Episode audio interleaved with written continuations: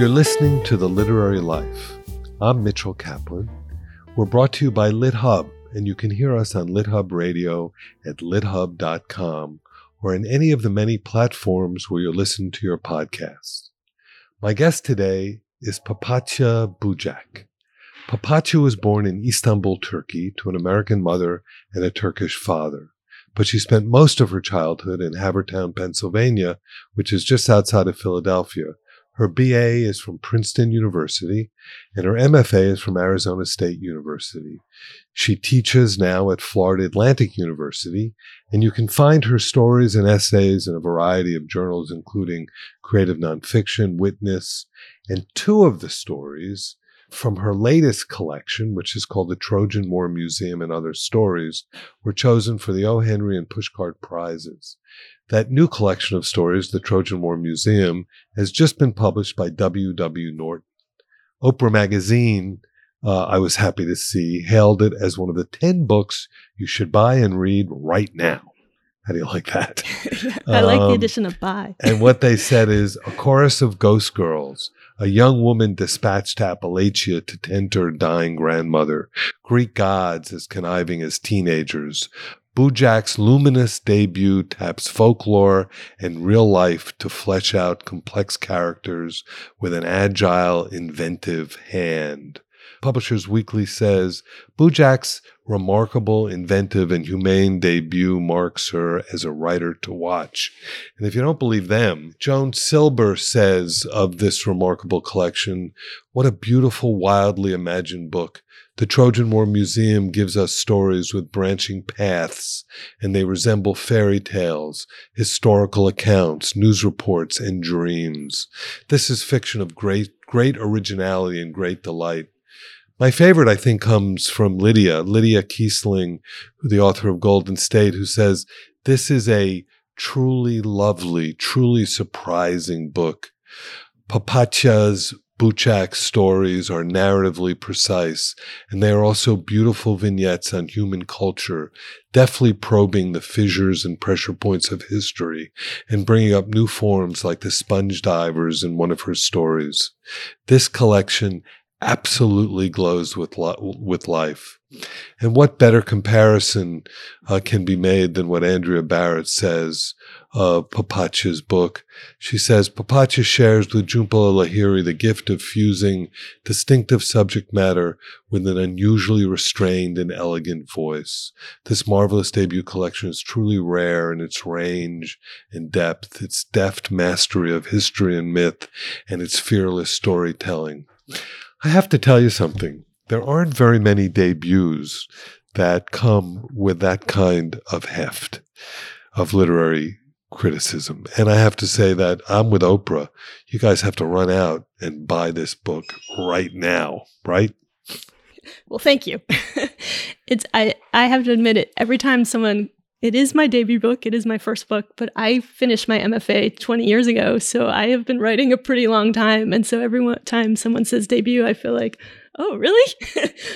I guess it is my debut. Well, and I know, you know, I know just from from reading up a bit about you that you won the O. Henry Prize, or you were you were included in the O. Henry Prize a number of years ago, as well. I think that story was what around 2005, I want to say, or six. Yeah, it was. I think a little bit later, but um, the that was the first story I wrote for the book, and I had sort of set this vision for myself of I really hope to publish a book of stories. And I know that means I need sort of certain things to happen.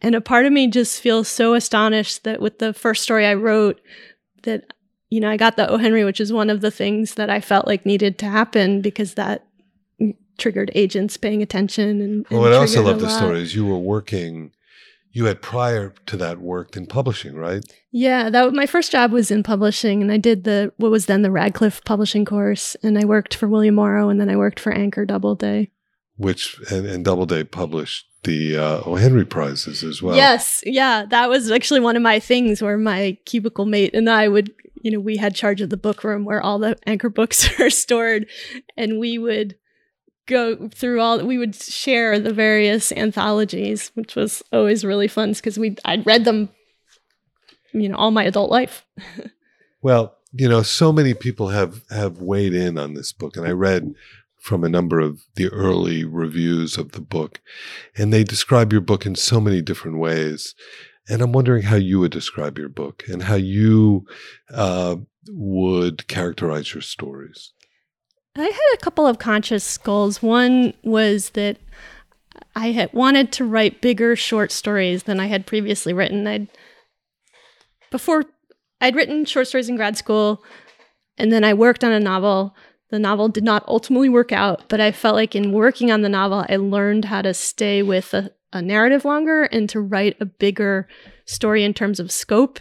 And so my my failed novel actually taught me how to write short stories, I think, because I wanted to try writing stories that were as big as possible within the story form.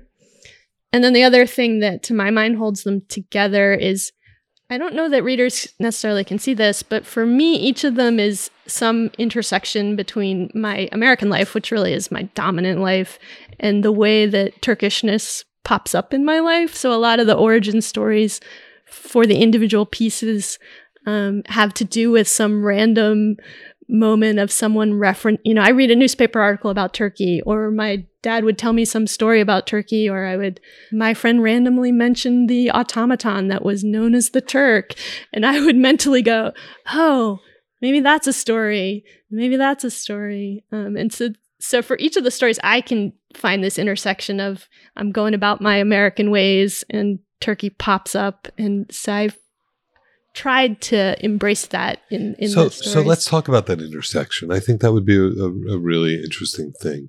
So tell me uh, tell me about your life's journey. Tell me what it is that brought you here tonight. Tell, tell me about your, your your parents who seem to have such an influence on you and then the dislocation you must have felt when you left and moved and came here you know, I really didn't because I was four, so I don't really remember Turkey very much, which I think actually drives a lot of my curiosity. When I s- started writing, I was always drawn to writing. My mom loves books, my dad loved movies, so they were both big story people. And so that for sure is a factor. I did not expect ever to really write about Turkey because I I worry I worry you know I don't speak Turkish. I grew up in the U.S. I've spent very little time with Turks other than my father, um, and so I didn't want to write as kind of a American tourist in Turkey. And it took me a long time to realize that, oh, I can research this. I can research my own past. I can research the country. I can research the stories. Um, and that's when I finally started writing about Turkey. So I think I always, I mean, I definitely always wanted to write and I knew I always wanted to write. Um, but it took me a long time to stop resisting writing about Turkey and stop worrying so much. I still worry about writing about Turkey. T- tell us a little bit about your dad. So, so my my um, parents met in the U.S. My dad came to the U.S. on a Fulbright to go to the Wharton School, which he did not graduate from. but my mom ended up meeting him at a dance. My dad lived at the International House in Philadelphia, where a lot of the foreign graduate students live, and they needed women at the dances. So my mom and her friend went to go dance oh, at the International House. Her friend ended up married to an Iranian gentleman, and my mom ended up married to my dad. Um, so that's that's how they met. But she, you know, when she finished college, she moved to Turkey with him because he went back um, to do his military service.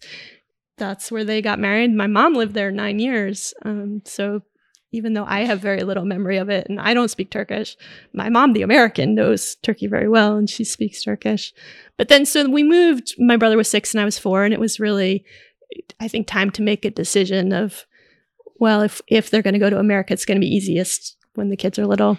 So that's that's when we came here and I I really it was not a rough transition for me. Apparently, I forgot everything I knew of Turkish within two weeks. I was just, I was here, but, I was fine. But did they join a Turkish community here in They're, outside of Philadelphia? no, all, they really didn't. Um, and nowadays, it's very easy to find Turks. I, they, there are definitely communities, and apparently in New Jersey there was a pretty big community even then. But I think for whatever reason, when we first moved, maybe that wasn't so available, and then maybe my dad didn't seek it out. I don't know, but I I really I knew my dad, and that was it. but he would tell stories about his growing up and his life. Did you yeah. know his parents at all? Uh, so my grandfather passed away before I was born, but I did meet my grandmother on various. You know, she came over to the U.S. and we went over to visit sometimes, but not a lot. She didn't speak English. I didn't speak Turkish. We kind of spoke French together. Um, so I I knew them, and what's funny to me is a lot of my dad's stories that now I can see were clearly based in growing up in the Middle East or the, in the culture that he did, to me just seemed like my dad's stories. Like, I feel like the key example is my dad, as an expression of like frustration, would go, Allah, Allah. And to me, that was just like something my dad did. He went, Allah, Allah. And I learned, like by watching TV and reading the subtitles of a Turkish show, that he was saying Allah, Allah, which ah, is a ah. very common thing sure. for someone to say, just as we might, you know, say Christ as a expression. Um, so that to me is key of how, like, you know, my dad was very Turkish, but I didn't really know it. You know, I just, I he was he was the one example, so I couldn't always parse out what was Turkish about him. So, so my wife came over from Russia with her parents, who were immigrants as well, and both of them were. And I know that she felt a very strong need and desire to both get very close to them and separate from them at the same time to seem as American as she possibly can could at the time. Was that something that you felt as well? You know, um, that's interesting. I she came about the same age yeah. you were actually. I I mean, I think maybe partly because my dad was also like I I didn't have the sort of immigrant parent experience of having to translate for your parents or any of that. Right. My dad is perfect English. He knew American pop culture up and down. Um, so I think it was just very easy for me to be very American. It was a very easy transition. And, yeah, I just uh, and my parents, they would, in recent years, make fun of me for my inability to speak Turkish, which I blame completely on them. Of course. But they would, you know, they they almost have me perform when they'll say, "Oh, you know," they find it very funny when I mispronounce Turkish words, so they would have me perform them in some sense. Um, but yeah, somehow I got old and never quite learned right, Turkish. So so you you it's been you say that it's unusual for you to think of this as a debut or you get you find it funny because it's been 20 years or so. So tell me about those 20 years. Yeah. What was happening? You were writing a novel. Were you teaching as well during yeah, I mean, I think what basically happened that um i'm going to use the word set me back in terms of publishing a book is i got a job right away out of my mfa program which i was a visiting professor at minnesota state mankato. You know i'm i graduated and i interviewed and i moved to mankato all within months. And um, it was pretty unusual for some i had a couple of publications story publications and it was pretty unusual to get a job, a teaching job that fast. And then I ended up teaching a year at Oberlin College, again, without having published a book. And I somehow accumulated all this great teaching experience that I think helped me get a tenure track job at FAU, um, all without a book, which is a little bit unusual. And I was publishing individual stories and essays that whole time, but but for whatever reason, I had not um, prioritized turning those into a book. And then I worked a long time on the novel and, you know, I signed with an agent and we sent it out and it just never quite. At this point, I'm glad, you know, I'm glad that my younger stories are not in a book. I'm glad that novel is not out there. But I got tenure based on just these magazine publications and and i always maintained that like that actually allowed me to write this book of stories at the pace that i needed to to to take my time with it and to try to write these longer stories that i you know i really hoped would be deeper than things I'd written in the yeah, past. in some ways, it's kind of an old way of the way publishers and editors, uh, writers and uh, used to work with editors. Even though you didn't have one specific editor, you you had your stories in mm-hmm. magazines, mm. and you wrote for a variety of editors. But it allowed you to sort of find your voice in an interesting way. I, I think that's true, and I think it just very basically allowed me to go slowly. And I'm just someone that needs to let a story accumulate. I don't get a you know, great plot in my mind right away. I I need to and I also wanted to do a lot of research for most of the stories and that did slow me down. So the fact that I had tenure and I could not rush to do a book um, let me take 10 years on a book and and I it, I don't know, I feel okay about it. I mean, I feel a little sad about the lost years on the novel, but I feel like that's all of that built to the book. Um, well, you write with such imagination and such style and and and such a variety of of styles. Um, as you were going through this process, as you took the time, you're obviously a remarkable reader, and we can get to that a little later on in terms of who you read. But at the time that you were writing, can can you think of early influences, you know, that that yeah. inform your writing style and and your sensibility? So one thing that I know happened was I was at the same time that I was working on these stories, I you know I was teaching both graduate and undergraduate classes, and in the undergraduate workshops, I would pretty often teach the same classic stories. I teach Things They Carried by Tim O'Brien, and I teach um, Girl by Jamaica Kincaid, and I teach uh, all these stories, some of these blues by James Baldwin that I studied over and over again. And I realized that um, that was the standard that I would want to aim for. You know, I think a lot of times when you're just reading contemporary stories, which so many which of which are fantastic, but um, reading these like true classics of the form, I was just really thinking about stories a lot, and and I s- stopped thinking about the book as a whole and more about oh how can I try to get each individual story to go as far as I can I can take it. So that was definitely an influence. Just I had these kind of greatest hits that I was reading a lot. And then I, I really like the book Dangerous Laughter by Steven Millhauser, um, which he writes really expansive stories. So that was a model for me once I had the book overall going. And similar, you knew you could take chances in the form. Yeah, I think that's right. I think that um, it, I didn't feel like I had to be realist. I knew I could write longer. He also uses exposition a lot, and um, he he's not afraid of making it sound like a tale as opposed to immersing us in scene. So he was um, a big influence.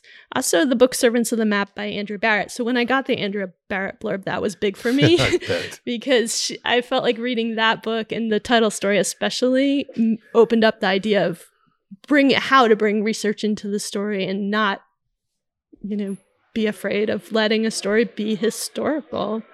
So that those were all big for me. Also, when I was going through grad school, Aimee Bender and Kelly Link and eventually Karen Russell were um, kind of big on the scene, and they were big influences in terms of the magic realism and uh, women writers doing weird things, which I tend to like a lot. So I, I, can actually like for every single story I have basically an encyclopedia of influence that I could keep going and that's, going. No, that's wonderful. So each story has its own kind of uh, backstory, you might say. It does, and I actually would literally um, sometimes because you need to find ways to stay inspired. I would uh, make a list of stories that I wanted to be overt influences on the story, and that I would just think about, okay, I know I'm taking from this, so how can I make sure I'm not just trying to like be a lesser imitation? Um, so I I would have a reading list, and sometimes it'd be books too. I'd have more of a reading list. Um, I'm a huge Michael Ondaatje fan, so I can pick out like there's a paragraph. I talk about this in other places, but there's a paragraph in an English Patient that has hugely influenced my work, and I know it's that single paragraph where he lists the wins, and that was. We share that. We share that love. One of the earliest books as a bookseller that I championed in my own store was Running in the Family, which I thought was, which I still the, think is yes. one of the greatest uh, kind of lyrical memoirs that is out there. Yeah, that voice. So, so actually, one of my uh, favorite memories happened right here in Books and Books when Michael Ondaatje was reading from Cat's Table, and I went up to have my book signed, and I had my name Papatya written on the post-it note on the book for him to copy. And he looks at my name and he goes, Great name. And he looks at me and he looks back at the name and he peels off the post it note and goes, I'm keeping this. so I read all of Warlight looking for my name, No, but it was It not in there. I know, I know, I know. That was that is great. that was one of my best Uh, moments. You never know. It Yeah, yeah. can show up somewhere, and it just might. I didn't tell him that Orhan Pamuk does have a papatya in one of his novels because I Ah. thought that might discourage him. And, and tell me your relationship Orhan Pamuk. How, what did, did you read him? I mean, was were you drawn to him because of your, your background? So um, it's interesting. When I worked at Anchor, I was an editorial assistant, but they, um, I think it was when Black Book came out, and Anchor at the time was, and still does a lot of paperbacks. Um, so they looked at the hardcover as maybe you know do we want to buy a black book? And i immediately volunteered to read it because of course i was turkish and that book at that moment went so over my head. I was like i don't know if he's going to be big in the united states.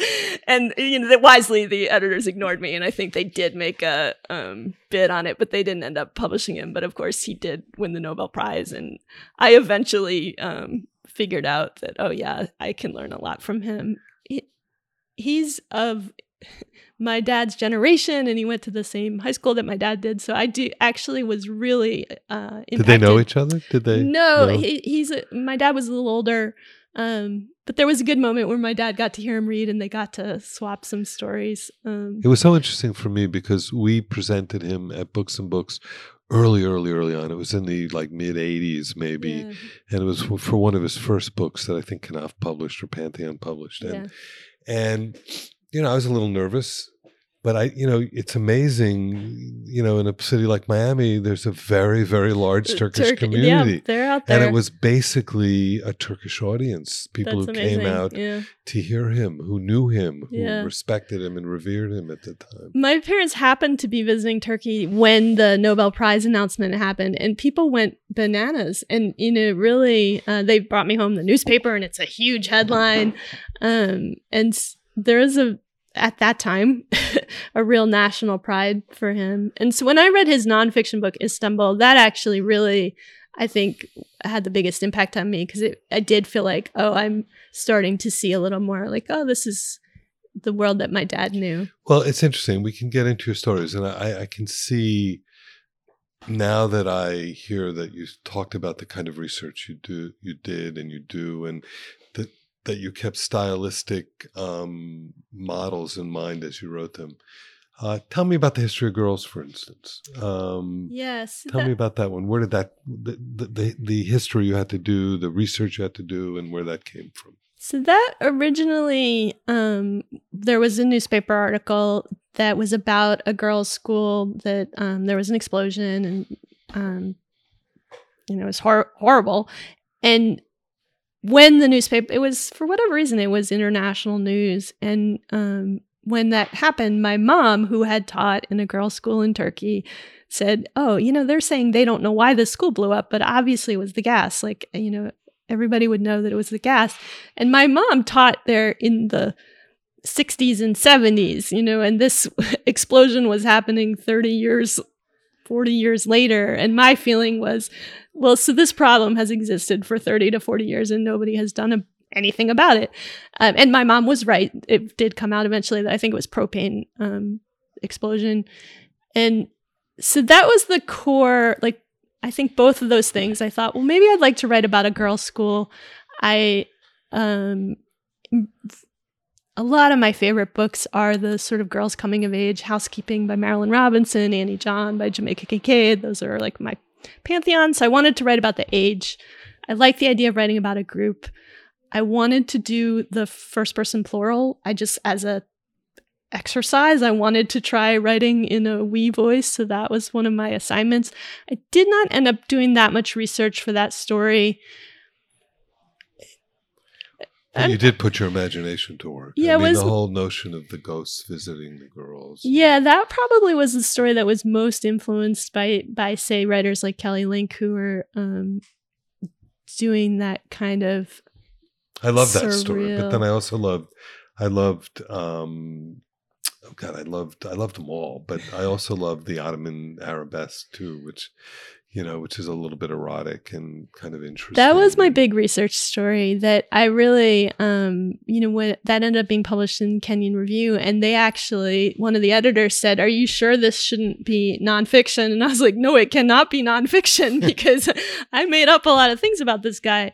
Um, but that was the story where I really kind of discovered that it was fun for me to do research and that well, tells the story of a 19th century ambassador, right? Yeah, and so I I like lists. I'm one of these people that has all the books that are like a thousand and one books to read before you die and a thousand one places to go, and so I have the one that's a thousand and one paintings or pieces of art to see, and so I was just turning through it, and uh, the painting, um, the origin of the world. Is in there, and I didn't know anything about it, and it is a very striking painting.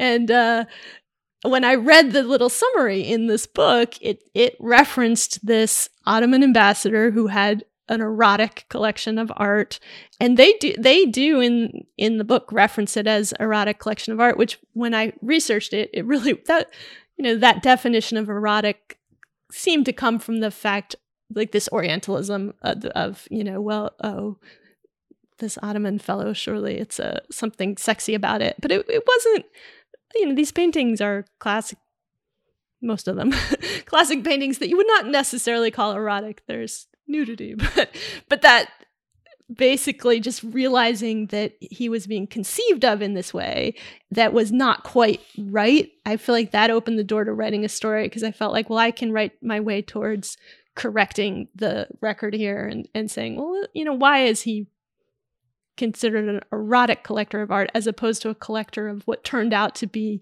some classic paintings that people now revere. Um, so that opened a door for me. But then I just I had this idea that I wanted to write a story in stories. You know, people are always writing novels and stories, and I thought I'm going to write a story in stories.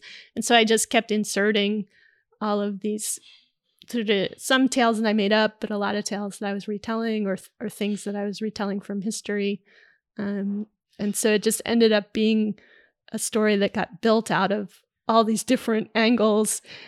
And the um, Alex Merto, who did the cover design for my book, he is the one that came up with this idea of making it a museum exhibit on the cover and i yeah. will forever love him for it because i didn't i never thought of a story collection as like a museum exhibit but that's exactly what i was doing in the book and so that he picked up on that and then put it on the cover. Was. I also think of it. I mean, it's also like a multifaceted sort of diamond. I mean, where you see all yeah. the different planes and you can see through it. I mean, what you've done in this is really, really so special. And I mean, and you bring in, you bring in character, you bring in the Armenian genocide, you write about, you write about um, Turkish wrestlers, if I remember. There are just yeah. so many interesting characters that stayed with me and stay with the reader. Talk about, you have to talk a little bit about, let's talk a little bit about the, um, the title story, the Trojan War Museum. Yeah, I like to say that my readers so far seem to mainly be divided between people who favor History of Girls and people who favor Trojan War Museum. And my agent favored History of Girls, and my editor favored Trojan War Museum. Um, but so that story, I had actually at some point thought I would write a book about Troy. Um, and my interest in Troy seemed largely to come from the fact that my dad took my brother to Troy to visit and he didn't take me. and so I felt like that wasn't fair. So I was going to write this book, and uh, it seemed natural for a story collection to follow this idea of the layers of Troy. But then as it was taking me, you know, 10 years to write one book, I thought maybe I won't write a whole nother book about Troy, but just write one story. And I had written a craft essay on setting. It it always kind of uh, bothered me a little bit when people would say, "Oh, the setting is a character in a story," but they I would feel like they didn't really mean it. That that they were just saying, "Oh, setting is important in the story," as opposed to saying, "Oh, setting changes in the ways that characters change in the story, or setting has a history in the way that characters have in a history." So, I, tell tell us what a craft essay is. So basically it's just a essay that focuses on write, writing technique in some way. And so i live in kind of mfa world and so that's a whole genre that has sprung up now.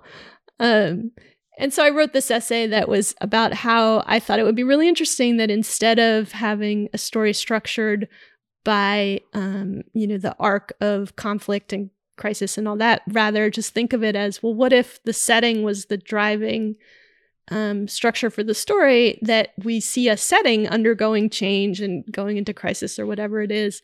And so I wrote the essay without ever having tried to write a story like that. And I thought, well, you know, okay, this is now my, I guess I have to try to do this. And so I had this idea that I wanted to write about Troy. And this Troy has its layers. And so I thought, okay, this is the this is the place to do it to write about the setting. But then I am a big museum person. I really just, whatever city I go to, I like to go to the museums. And I was at a history museum thinking about, wouldn't it be nice if we had, you know, videos of Troy and we could know what really happened? And I pulled out my little notebook and I wrote down Trojan War Museum while I was, you know, standing in some museum. And um, then I knew, like, oh, I want to write about museums. And it sort of all followed from there because it was like, well, you got to write about war if you're doing this, and you got to go read the Iliad, which I had never read if you're going to do this. Um, so that story got built that way.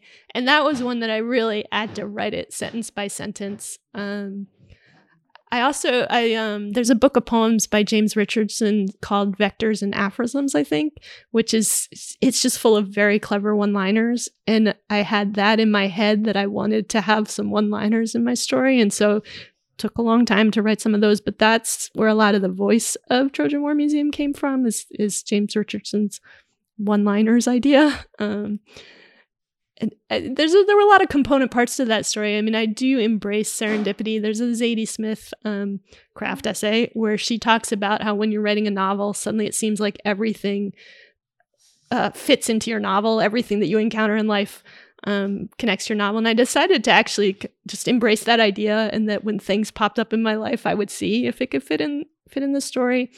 And so I was literally walking through the library at FAU, and I saw this book with an orange cover, and I pulled it out and was like, "What's this?" And it was about Apollo, and it was a very weird book. I still don't quite get it, but it had the that voice of the descriptions of Apollo, the sun god, and far darter and all this interesting language that I just thought, okay, I'm going to do that for every character of the gods in in this story. Well, the gods are, you know, the gods are you have them, you know, really really it's they come alive as they ruminate about what's going on, you know, as they roam and ruminate.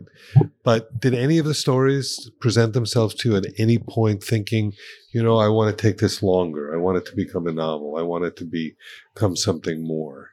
No, and I think that well, that's was fortunate. More, yeah, but other editors frequently told me otherwise that you know when i was sending things to magazines on my own before i signed with my agent um, i would sometimes get a response of well this seems like a novel idea to me and, and i can be pretty stubborn. I, I felt like those responses often had to do with a preconceived notion of a short story as a certain length and a certain structure. And um, I was not interested in having stories that were fully unified. I wanted them to be a little messy. I have one story that starts with like a two page list of things at the um, World's Fair. And, you know, of course, editor said to me, well, maybe you should cut this list. And I thought, no, I think I'll keep it. I know it's a little bit long, but that's, that's kind of the point to immerse you in You're it. great with lists. I, mean, I love I, lists. I know you do. That yeah. comes from Ondaatje. That's that list of wins. He did me in with that Yeah. list. So you know your your, I mean, I, I listened to your story, and it is a beautiful coming together of so many things. The fact that you were given the time to be able to write as you saw fit, where you didn't feel like you were under the pressure of having to, you know, of having a big advance that you had to work toward, or mm. you know, having some kind of internal something that made you squeeze something out of you that you didn't want to come out of you in a sense. I don't know if that makes Yeah. any sense no, to you at all, I feel very grateful. it's what I feel like when I'm talking to you. And then and then serendipitously your your agent is one of one of my favorite people in all time, Julie Barer, and yeah. and she has such an eye for recognizing talent. So when I um before I started this collection and then when I was in fact trying to write that novel, I published a story in Glimmer Train, and it was right when I'd started at FAU, so it was maybe 2003. Um, and Julie Barer at the time was a like a beginning agent, and she called me up and said, "Oh, I saw this story in Glimmer Train. I really loved it. Can you send me whatever else you're working on?" And I had my grad school stories, and I had the beginning of this novel that ultimately would not work. And I sent I I talked to her on the phone, and I just loved her right away. And I sent her the st- stuff, and she called me back and said, "Well." This is a little disappointing. and and honestly, as as sad as I was, I recognized the truth in what she was saying. I knew that the story that had been in Glimmer Train was better than the things that I had sent her. And and she said with the novel, she said, "I just can't tell yet. It's too too early." Um, and I I I think a lot of writers are this way. We're really grateful when we trust someone to tell us the truth, even if it's a hard truth. And so she didn't sign me. But I forever after that was like, Julie Barer is going to be my agent. um, and I don't know if this is like a horrifying story or a good story, but so when I, I all along I was keeping track of her. She was becoming a star. She was becoming this agent who's so good at selling stories. So I, I was just going, oh my god, she, you know, she's perfect. She's perfect. I'm coming for you, Julie. um, but when I finished the book, she was the first person I queried, and she didn't answer. And I thought, okay, I'm going to move on. I'm going to query other people. And then one of my colleagues, um, Andy Furman, who's a nonfiction writer at FAU, he knew Elizabeth Weed, who works at the same agency, the book group, which Julie had started on her own a couple years prior to that, um, or they, these women had started together. Julie and a group of these other agents had started together. And he said, You should query Elizabeth Weed. And I said, Well, I already queried Julie Barer and she didn't answer. And I, you know, I don't know if, and I kept putting him off. Finally, I queried Elizabeth Weed. And Elizabeth Weed writes me back right away and says, I think you might be right for my colleague, Julie Barer. and so I just stayed very quiet and said, That would be great if she would look at my stuff. I'd be so happy. Um, and she happens to be married to Colson Whitehead, during the time that Julie had my stuff, the Underground Railroad won the Pulitzer Prize. So I'm convinced that she was just in a really good mood when she was reading my manuscript because um, her husband had just won the Pulitzer Prize. And so she, she read it really fast. She contacted me right away. She was willing to sell just a book of stories, not try to sell a, a novel. Um, so it, it was really literally a dream come true. And not only that, it ended up at Norton with one of the finest literary editors that there is in Alane Mason. yeah, well. and again another gift because Elaine has this list that is full of books about the Middle East, and so she really was the perfect editor to understand my book. She'd been to Turkey. She'd um, I'd read a lot of the books that she'd published, and she'd read a lot of the books that I researched, and um, so I was just it was perfect. It was absolutely well. Perfect. The importance of agents and and editors are often not um, are are not acknowledged enough, and I think the two of them are two of the best, and and they they they recognized your talent, and they've so beautifully published this book. Um, it's it's remarkable, and and to see the attention it's getting, I am so gratified that it is. It and you must feel the same. I way. do. yeah, I mean, it's really been a great experience um, in terms of every step of the way. They let me do the story. Like, you know, they gave me good feedback. They um, helped me sh- shape these stories and sharpen them. Um, but they never tried to turn me into a different kind of writer, and they never tried to make me a novelist, which hopefully one day I will be. But um, they they really looked at the stories I wrote and they responded to the stories I wrote as opposed to anything else. And uh, that, you know, you're you're kind of told that that won't happen when you're a short story writer. You're really pushed to do the novel and everything well, else. we can't wait to see what comes next. But I'm going to blindside you a little bit and ask you to read a short part of one of the stories, if you would. I know that we didn't prepare for no, this I'm beforehand, fine. I'm, but I live at the ready for this. all right. So if you can read a little section. Do you have a preference, or I can just? Uh, Well, can you know. I'm one of those in the middle where I liked both of the stories, but okay. but I think if you start, I, I'd, I'd like to hear you read a little bit from uh, the history of girls. Mhm. Actually, Great. I will read the beginning to the history of girls. While we waited, we were visited by the ghosts of the girls who had already died. Those who were closest to the explosion, in the kitchen sneaking butter and bread when the gas ignited. the ones who died immediately, in a sense without injury, the girls who died explosively. The dead girls waited with us amidst the rubble, our heads pillowed on it, our arms and legs canopied by it, some of us punctured by it. The rubble was heavy, of course. The weight of it made us wonder what happened to the softer things our sheets and blankets, our letters from home, our Korans, our class notes, the slips of paper we exchanged throughout the day expressing our affections and disaffections for each other, for our teachers, for the rituals of our contained life. What about the curtains on our windows, we thought? The stories and poems we read to each other at night, or the ones we kept private, folded in our pockets? What about our pockets? Our uniforms, our gym skirts, our headscarves and stockings, the two soft pillows we always complained of, the ones the oldest girls hoarded, sleeping with three or four stacked under their cheeks, even though their heads sank into the two soft centers and their necks ached in the morning. The explosion, it seemed, turned everything to stone. Except us. We were soft then, softer than we ever were. Oh, beautiful. Thank you so much. And thank you, Papatya, for being on the literary life. Thank you. This is a great pleasure.